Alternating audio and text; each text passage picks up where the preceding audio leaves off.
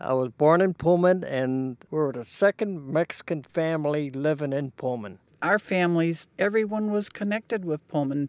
During World War II, my mother, she started off as sweeping the floor, and they asked her, Do you want to learn how to read blueprints? And she said, Sure. And then when she became a welder, she was there for 32 years. Rosie the Riveter. Right, like Rosie the Riveter. My father worked at Pullman.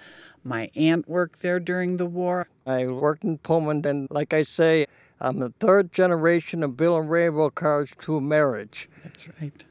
We met through your younger sister, Mary. My sister, Mary. Yeah. We were married at uh, Holy Rosary Church on June 13th, 1964.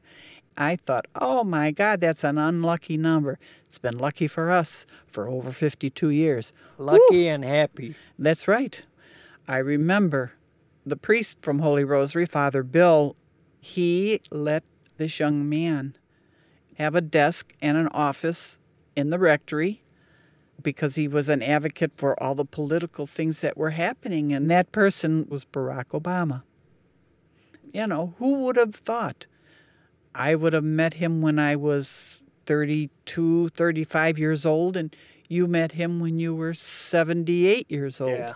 When Obama signed the documents at the Pullman National Monument, I was really excited because uh, I was chosen to go sit next to him. And then he turned around and he shook all our hands.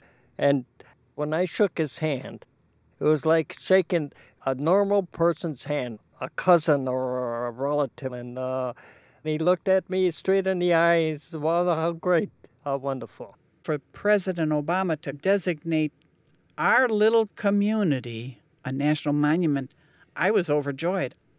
I've always loved Pullman, and I've told my children that I live in this house, but Pullman is my home.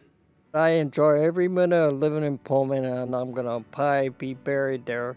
And uh, like I say, I want part of my ashes in Pullman and part of my ashes on the beaches of Acapulco, Mexico.